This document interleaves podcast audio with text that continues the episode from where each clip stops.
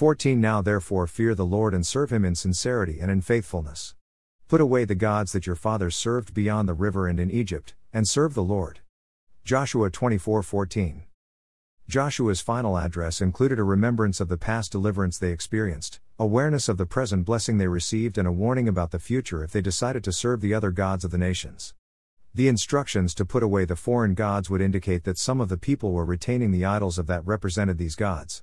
The challenge Joshua gave them was to make a decision to serve the Lord or serve the other gods if they thought as was evil to continue to serve the Lord.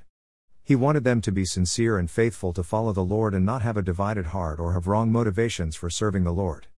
The people responded to the challenge by confirming they would serve the Lord and they were faithful throughout the time the elders were alive. Their influence and leadership kept the people on track with serving the Lord. The elders had experienced firsthand the mighty works of God on their behalf as well as the judgments of God for disobedience. Their reverence for God and faithfulness lasted throughout their lives.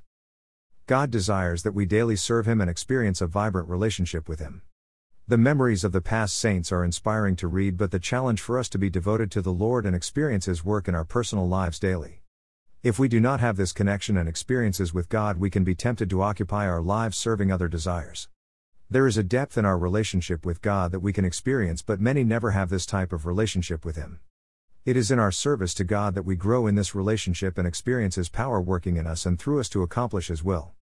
The choice is before us each day as to how we will live our lives and who will be the Lord of our lives.